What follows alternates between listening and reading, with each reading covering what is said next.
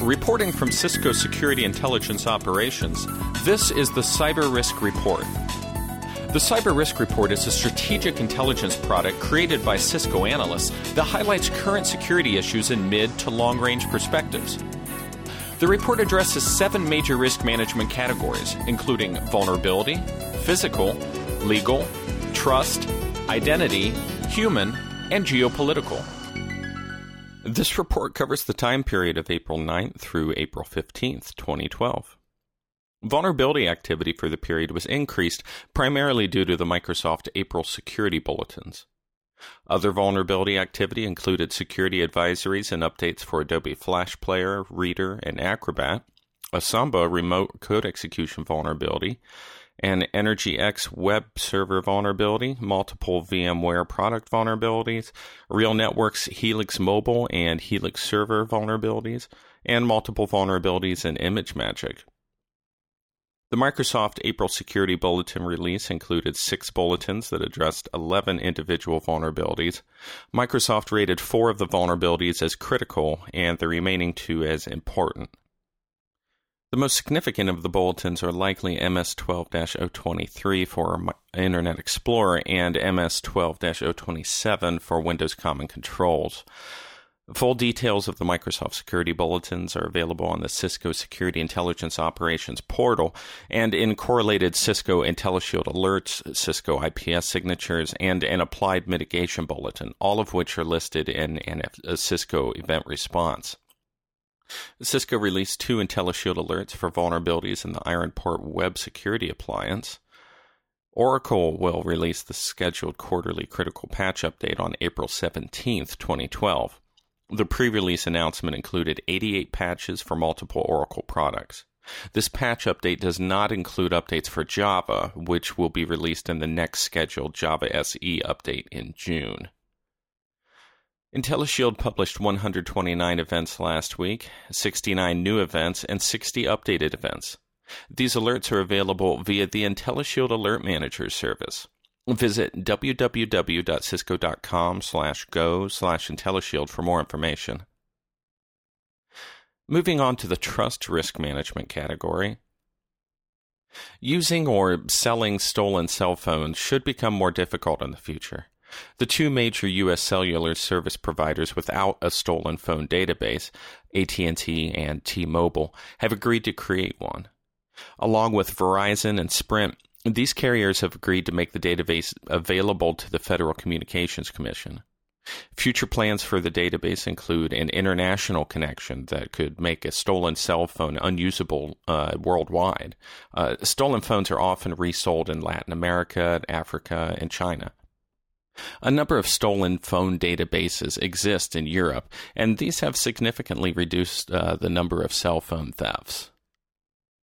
Cellular systems based on the GSM standard don't send a physical phone's international mobile equipment identity when attaching to a particular carrier the IMEI isn't needed because complete identification used for attaching to the network, the international mobile subscriber identity, is contained in the subscriber identity module. Uh, this limits the ability of the database to prevent stolen phone reuse. However, the two major U.S. cellular carriers using GSM technology, AT&T and T-Mobile, are both investigating methods of checking the IMEI when the phone connects to the network. Stolen cellular phones have been used in a scam where password recovery procedures include a text message sent to verify the validity of the password request.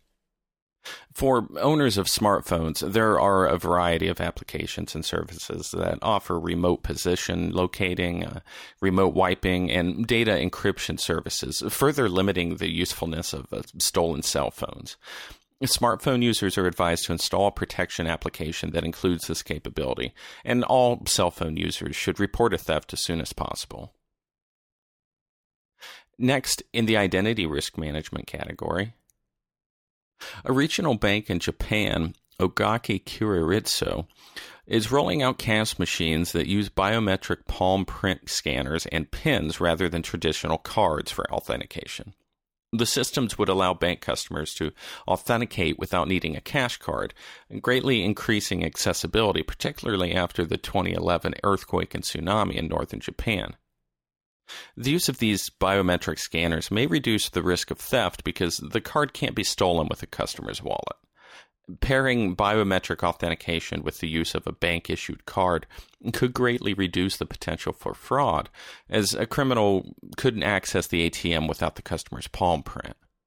Biometrics also allow service uh, accessibility to customers who've lost their cards due to accident or disaster. Improper use or failure rates of the biometric scanners could lead to customer frustration, though. But of course, unlike issued cash cards and PIN codes, palm prints can't be easily changed or replicated. However, the biometric information stored by the bank must be handled with care.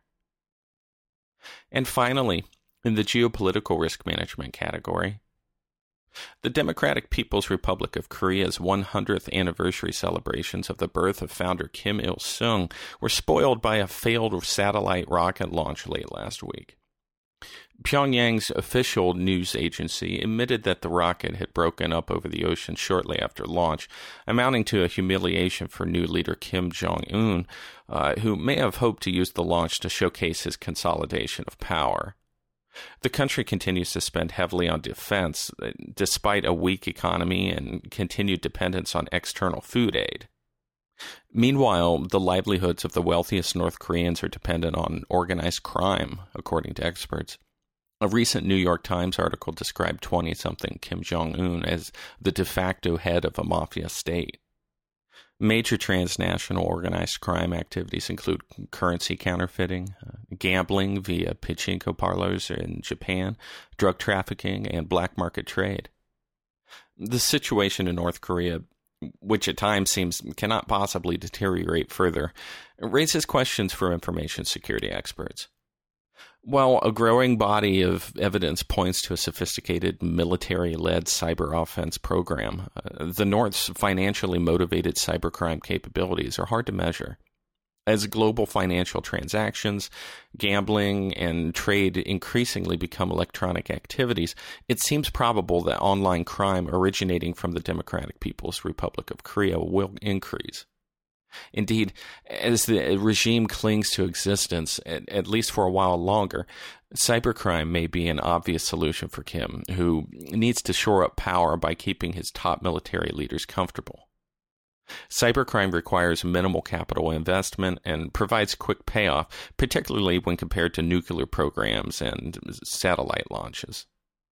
Meanwhile, the implications of de facto sovereign organized crime groups launching satellites and conducting nuclear tests is a discussion for another day. This concludes the Cyber Risk Report for this week.